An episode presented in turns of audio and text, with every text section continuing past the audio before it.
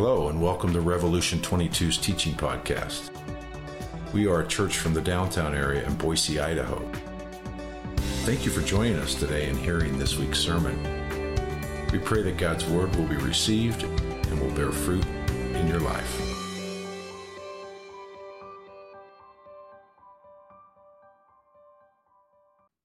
I want to start this morning with a question What do you think of Jesus? And I mean that literally. What do you think of Jesus? Maybe you would answer that question as Peter does in Matthew 16 and say, Oh, he is the Christ, the Son of the living God. And you'd be precisely correct. That theological answer is absolutely true. But I want to suggest to you this morning that there may be a simpler answer to the question, Who is Jesus? One that underlies that theological answer. In John chapter 14, verse 6, Jesus says, I am the way and the truth and the life. I am not only the way to the life you seek, I am the truth underneath that life, and I am the essence of genuine life itself. I am eternal life. The Apostle John affirms this in chapter 1, verse 4, where he says, In him, that is the pre incarnate eternal Son of God, was and is life itself.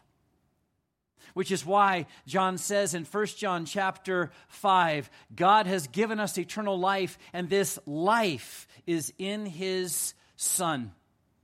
Whoever has the Son has life. Whoever does not have the Son of God does not have life. All of which to say, I believe there is a simpler and more profound answer to the question, Who is Jesus? And it is simply this He is life. He is the essence of life, and therefore the ultimate source of satisfaction and joy which we might define as fullness of life. But I wonder this morning if that's how you see Jesus as life itself, and therefore your source of ultimate satisfaction and joy. The Apostle Paul certainly did which is why throughout his letter to the Philippians, which he writes to them from a prison cell in Rome, where he has been incarcerated for preaching the gospel, he uses the words joy and rejoice 16 times to describe the fullness of his soul, even in that circumstance and to call the Philippian Christians who were experiencing tremendous persecution and had been for over a decade, he invites them into this fullness of life in Christ with him. Look at what he says in uh, Philippians chapter 1, verse 18. He says, I will rejoice for I know that through your prayers and the help of the Spirit of Jesus Christ, this, that is, my incarceration for the gospel, will ultimately turn out for my deliverance, whether by life or by death. For to me, to live is Christ. In other words, he says, to continue on in this world is to know Christ, who is life. And to die is to gain for me because then I'll be in, the, be in the very presence of Christ, who is life. Either way, I rejoice because I know Christ, and Christ is life. Now, we've been talking a bit about joy over the past several weeks. And that word joy can have a range of meanings. On the one hand, we might speak of little j, joy that is really synonymous with happiness that depends on what is happening. For example, I love to ski. Is anybody else waiting for, for Snowmageddon? Who wants it? Oh, bring it on. I love to ski. I get a tremendous, yeah, you can put your hand down now. I saw that. We're with you. I love to ski. I get a tremendous amount of little j joy out of skiing. There are times but I'm skiing, going down the hill all by myself, nobody around me, laughing out loud. Debbie thinks this is hilarious. You might think, I need help. I don't care. I love to ski. I get a whole lot of little j joy from skiing. But here's the deal if, God forbid, the snow does not come this year, I know it, it would be rough. If I didn't get to ski this year, I would be deeply disappointed. I might need a few weeks of therapy to move through it, but in the end, I would be okay. Because my capital J joy isn't found in skiing, but in Christ, who is life. In Paul's letter to the Philippians, he's talking about capital J joy, ultimate joy, unquenchable joy, biblical joy that doesn't depend on our circumstances. It doesn't hap- depend on what's happening to you or around you because biblical joy is a settled attitude of the heart that says, It is well with my soul. All and only because I know Christ, and Christ is life. How many of you long to experience this kind of joy moment by moment in your life? I know that I do. And yet, how many of us allow our circumstances to rob us of this joy, even though we know so little of the suffering that the Philippians and the Apostle Paul were enduring? And yet, throughout this letter, the Apostle Paul, writing from prison to these Philippian Christians who were suffering immensely for the gospel, and I'll explain why. They were suffering for Christ, but he invites them to experience capital J joy in Christ by remembering and reminding one another that Christ is life. And the rest is details. Which doesn't mean that the details of your life don't matter. It certainly doesn't mean that your suffering doesn't matter. It does mean that if you belong to Christ, if His Spirit lives in you, then nothing, nothing happening to you or around you can rob you of the hope, peace, and capital J joy that only He can give and that He offers you. But here's the deal we struggle to believe this. In fact, I would say we won't believe this until we see Jesus as he is. Which is why this morning, as I begin this broad overview of Paul's letter to the Philippians, that I hope will just give you a few handles to grab as you read this book, as well as lay some groundwork for future sermons. As we begin this overview in the book of Philippians, I want to begin by gazing into the beauty and majesty of Christ by watching the Philippians encounter Christ for the first time. Along the way, we'll consider what it looks like for us to follow Him, who is the source of life, into the capital J joy He invites us into, regardless of our circumstances. In Acts chapter 16, Paul is in Philippi, and we pick up the action here in verse 14. Paul is preaching, and as he's preaching the gospel there, having followed God's, uh, really, God gave him a vision to go and preach to the Philippians. He goes, he's preaching the gospel in Philippi. This is taking place about 11 years prior to him writing the letter to the Philippians. And Luke, who writes the book of Acts, who was there with Paul, says, One who heard us, that is, one who heard the Apostle Paul preaching the gospel, was a woman named Lydia and she was a seller of purple goods who was a worshiper of God. Which likely means she was a Jew because we read right above this that she had gathered with a group of women on the Sabbath to pray. Well, check this out. As Paul preaches the gospel to her, the Lord opened her heart to pay attention to what was said by Paul. And she, after she was baptized, as well as her household, who apparently also trusted Christ, she urged us, saying, If you have judged me to be faithful to the Lord, come to my house and stay. And she prevailed upon us. Now, if Lydia was in fact a Jew, then she would have been waiting for the Messiah, the Christ, to come. And we can imagine how the Apostle Paul, who was himself a Jew, would have joyfully proclaimed Christ to Lydia. Perhaps using the hymn about Christ he recites in Philippians chapter 2, what many see as the most glorious depiction of Christ in Scripture. I'm going to read this to you this morning. It's right at the heart of the book of Philippians. And as I read these words from the Apostle Paul this morning, from Philippians chapter 2, verses 5 to 11, I'm going to invite you to compare your view of Christ to Paul's view of Christ.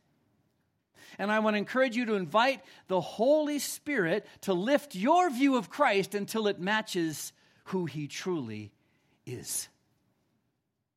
God, help us to see clearly in Jesus' name. Paul writes in verse 5 Have this mind among yourselves, which is yours in Christ Jesus, who, though he, the pre incarnate Christ, was in the form of God, which is to say, he was God, since you can't be in the form of the one and only God and not be God by nature. But though he was and is the eternal God by nature, Paul says, he did not count his equality with God a thing to be grasped or clung to at all costs. But instead, verse 7, he emptied himself, not of his deity since it's impossible for God to cease being God, no, the Son of God emptied himself of his right to be seen and treated as God. He laid his glory aside by taking the form of a servant and being born in the likeness of men. The eternal Son of God became one of us while remaining God by nature, Paul says. Verse 8, and being found in human form, which was itself an immeasurable condescension or lowering of himself, he humbled himself even further, Paul says, by becoming obedient to the point of death, even death on a cross, which was the most shameful death imaginable. Why did he do it?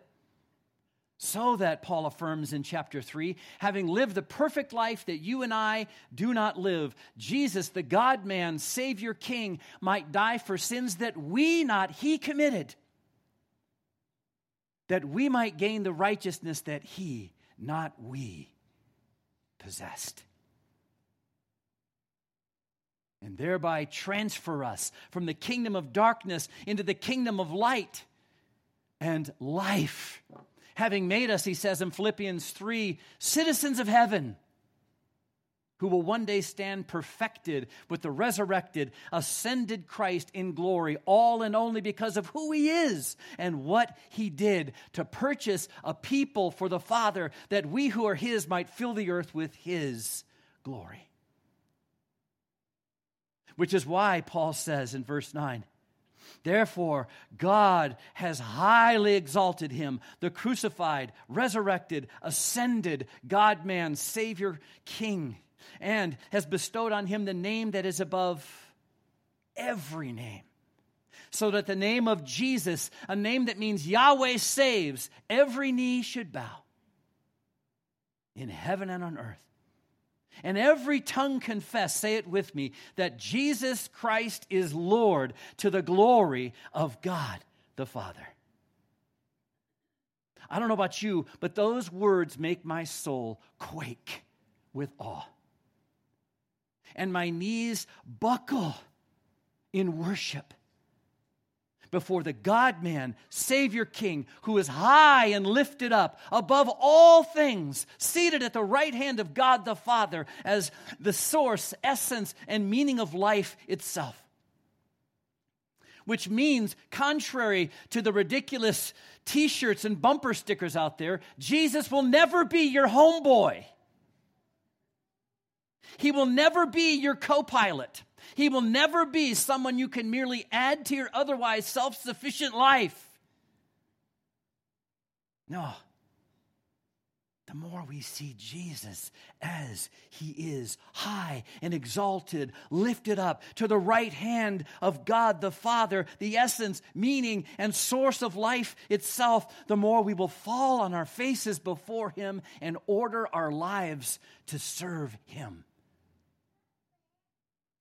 the one who made us for himself, and who alone can lift us from our rebellion against Him and restore to us the identity, purpose, and joy we were created to live, long to know, forfeited in the fall, and can only recover by grace through faith in Christ who is life. I like to imagine the Apostle Paul proclaiming Christ to Lydia using the words of Philippians chapter 2, verses 5 to 11. And God opening her eyes to see Christ as he is, which would explain why she was so compelled to know and follow Christ at such high risk to herself and her family. And they would soon suffer greatly as Lydia's home became gospel central in Philippi.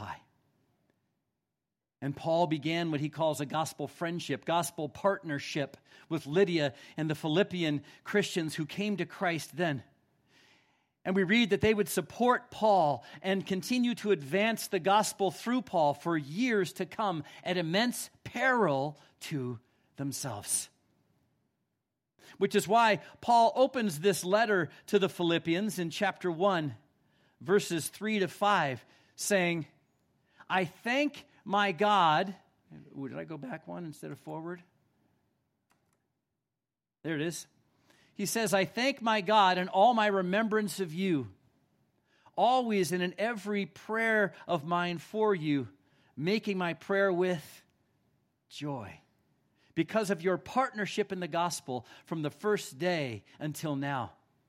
Again, he says in chapter 4 when I left Macedonia, no church entered into partnership with me in giving and receiving except you only. You Philippians, even in Thessalonica, you sent me help for my needs once and again. Paul would tell the, the Corinthians in, the, in Corinthians and Second Corinthians that the Philippians would continually support him financially over the years, giving generously out of tremendous poverty because of the great persecution they were under in Philippi. And yet, Paul says they did it with great joy. And so, Paul celebrates these gospel friends, these gospel partners. And we know Paul would visit the Philippians at least two more times before he would write this letter, which it turns out is in part a thank you letter for yet another financial gift that a Philippian named Epaphroditus had just taken from the Christians in Philippian. They let him take it. It's not like, I don't mean he took it. I mean, he took it, you know what I mean. He took it from Philippi to Paul. I don't understand how it works, but apparently, if you have money, prison can be a little better. And so the Philippian Christians sent a financial gift to Paul through Epaphroditus. Paul was in Rome. And then Epaphroditus brought Paul's letter, this letter, back to the Philippians. But here's where the plot thickens. Because it appears that Epaphroditus told Paul that even though most of the Philippians were walking joyfully in Christ, the 11 years of intense persecution that had taken away every comfort for the Philippian Christians was taking its toll on the church.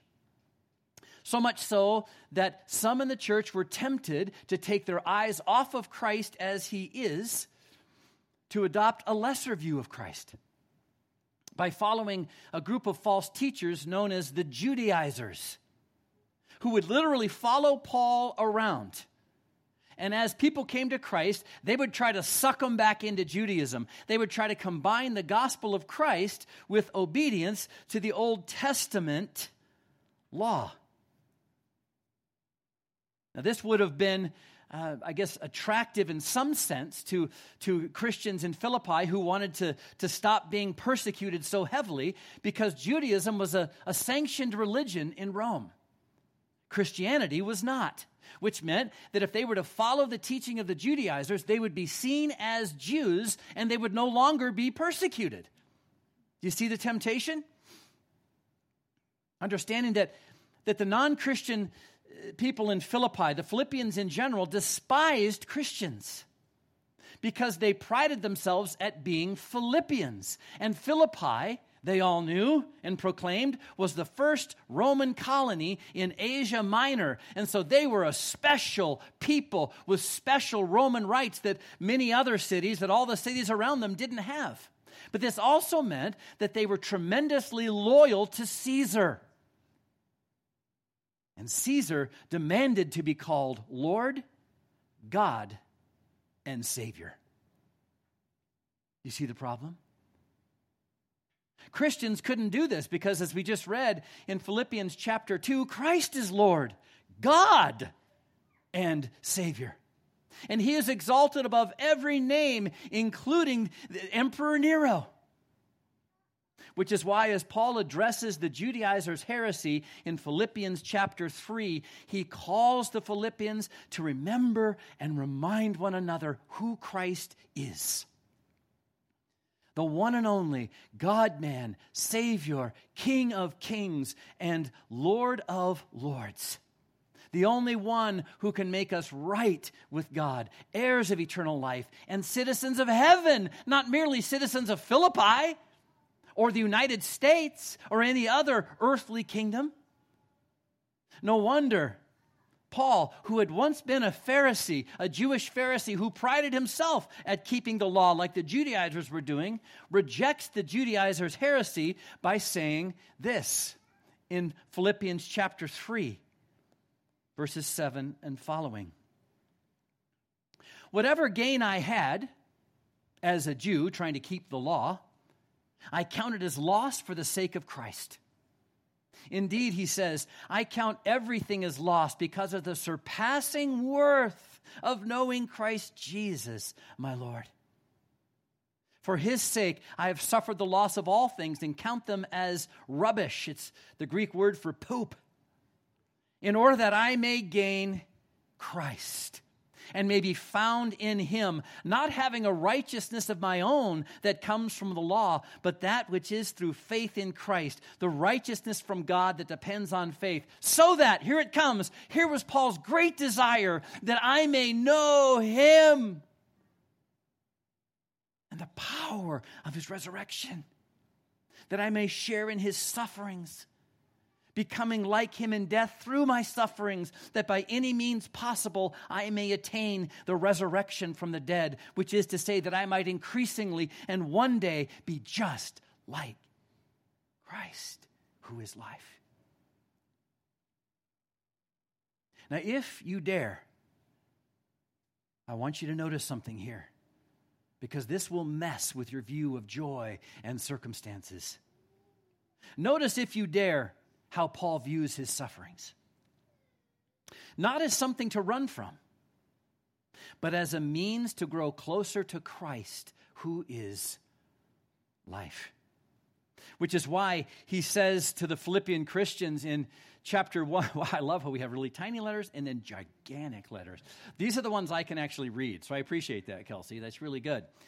This is why Paul says to the Philippian Christians, for it has been granted to you that for your sake, you notice that? It has been granted to you. God has given you a gift that for the sake of Christ, you should not only believe in him, but also, say it with me, suffer for his sake. What? Paul says, or I should say, Paul sees his suffering and their suffering for Christ as a gift from God. How can that be? Because their sufferings would strip from them all that might tempt them to think that true life and unquenchable joy can be found outside of Christ. Just let that soak in.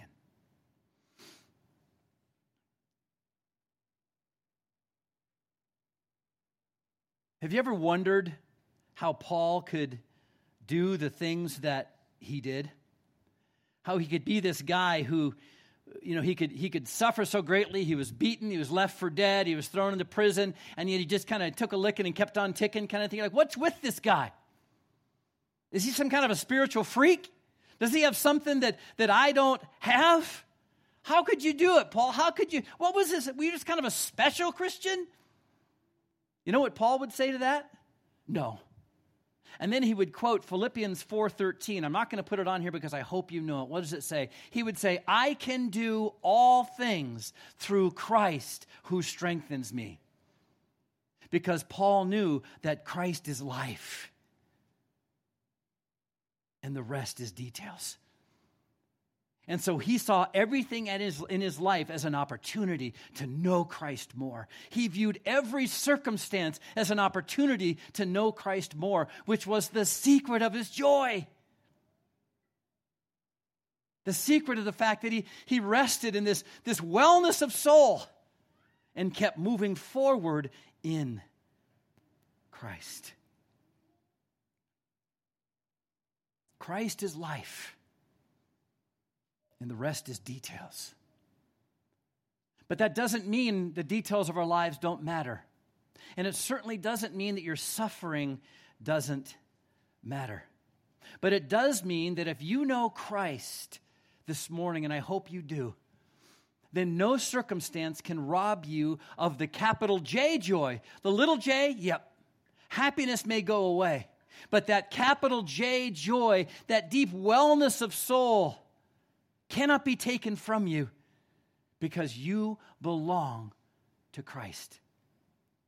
And that will especially be true as we increasingly understand, as the Apostle Paul did, that God, in his sovereign goodness, who promises to one day deliver us from suffering altogether, graciously uses our suffering day to day in this fallen world that is not as it was meant to be to complete the work that He began in us.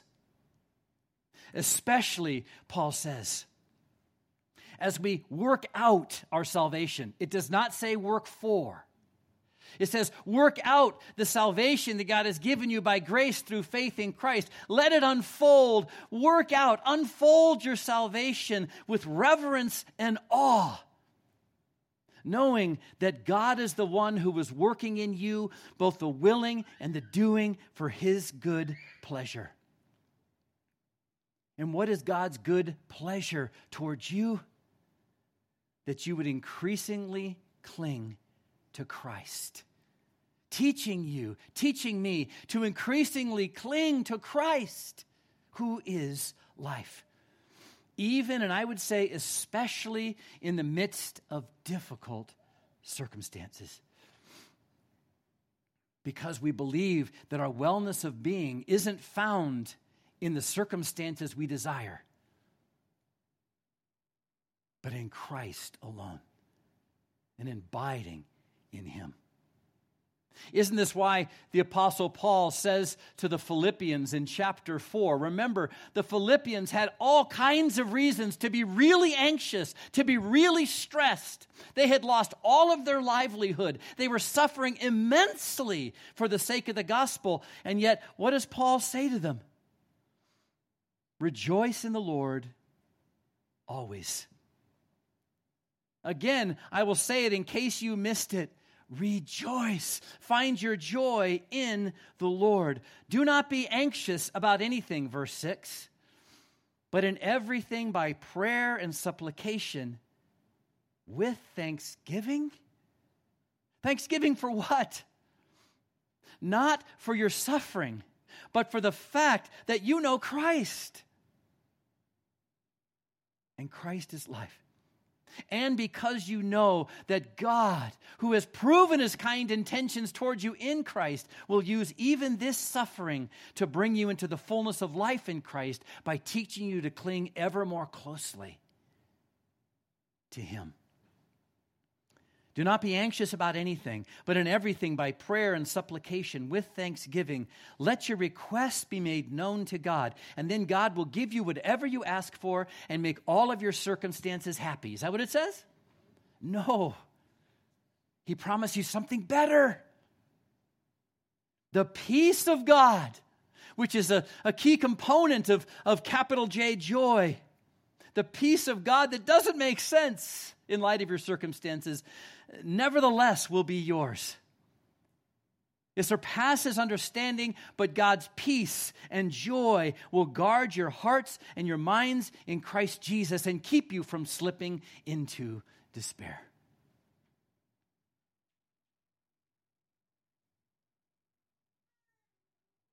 As I begin to wrap this up, I want to ask you what circumstances tend to rob you, or perhaps are robbing you even this morning, of the capital P peace and capital J joy that God invites you to experience in Him even now? All because you believe the lie that your wellness of soul comes from certain desirable circumstances being fulfilled instead of Christ alone. Sometimes simply acknowledging this fact is enough to recalibrate our hearts and return to joy in Christ. Debbie and I often help each other with this. And we have permission. We've given each other permission to do this, okay? So it's a way we kind of call each other out when we see the other one slipping into, I got to be happy. I'm not going to be happy unless I have this, so I can't have joy, kind of a thing. So I might say, I've got to have that pair of skis. I actually have said that uh, multiple times. No, that one. No, I mean that one, all right? And, and or, or she might say, you know, I really wish we had more of this or less of that, or there was a different relational dynamic here or there. And then the other one, when we see the other one do it, we'll say, yeah, then life would be good. Then we'd be fulfilled. Then we would finally be okay. And we smile and say, no, that's, that's not right. And it helps us so much to recalibrate, to look up, to see Jesus as our ultimate source of joy, to allow Him to be that source of joy. And that causes us to recalibrate our view of our circumstances, our wants, and our desires. But sometimes it's more complicated than that. And as I close this morning, I want to do so by acknowledging that while it's unlikely you and I will experience the kind of persecution that the Philippians and the Apostle Paul experienced, many of us are familiar with deep suffering we do not understand but cannot avoid. I know that some of you, right now in this place, are suffering greatly. Maybe you're in the midst of a divorce you did not want and never imagined could happen. Maybe you're facing an illness that's threatening your life or the life of somebody you love. Maybe you're, you're wrestling with mental illness, your own or someone else's. And it continues to, to crush someone you love and crush yourself. Some of you are going through very difficult, painful circumstances today. Some of you have been through abuse. Maybe you're being abused. And it continually warps your view of who you are, and you struggle even to see yourself as Christ does. So, even just walking through the day in Christ is a struggle. I want you to know I understand that. And I grieve with you. I see you. And I don't want to be glib about the nature of your suffering. I'm certain that the Philippians cried out as you and I do. I know I have at some point in the midst of their suffering. God, are you even there? You see this? And if you're there, how can you claim to care for me? Are your promises real? You say you're good and in control. Yeah, we'll clean this mess up. How can you possibly be seeking my best?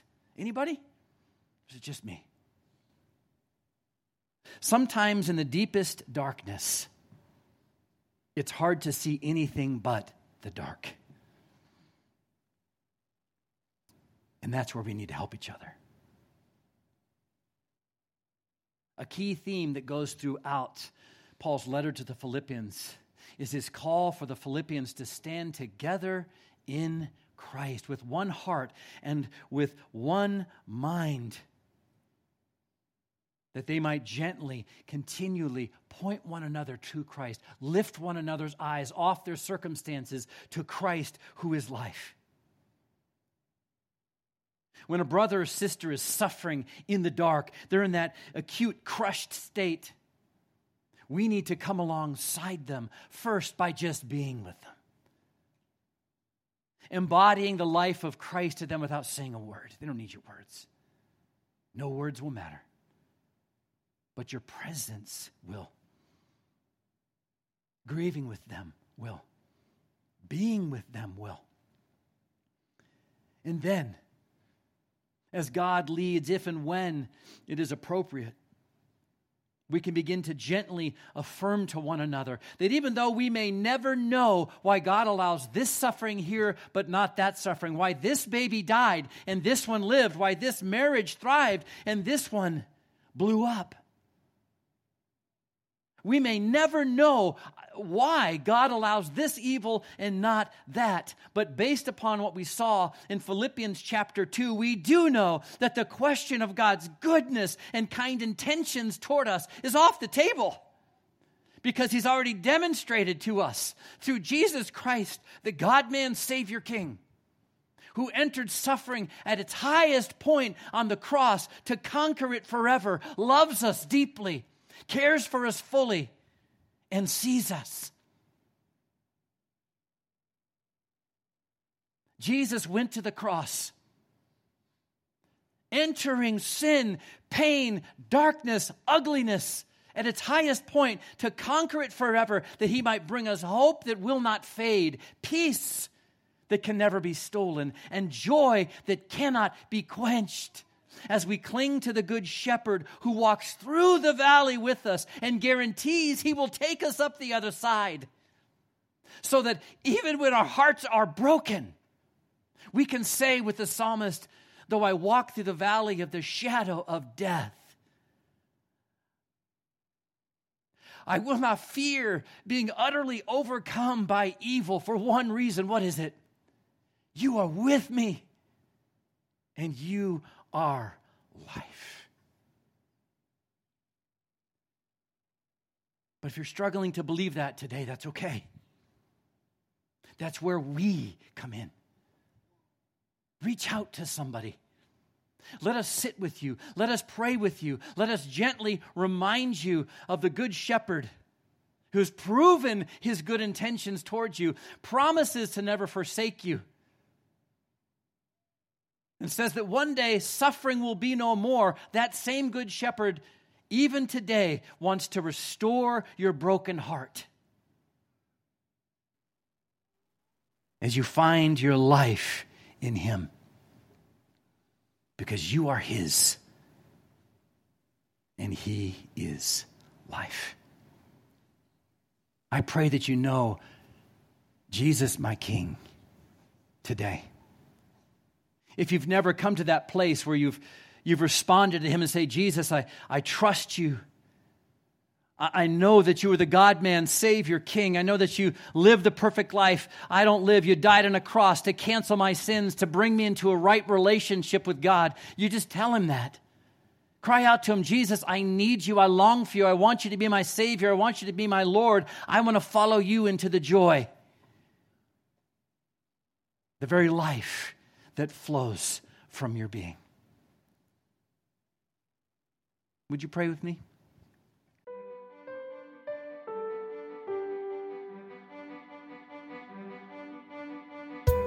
Thank you for listening to our podcast. To find out more about our church, please visit revolution22.org.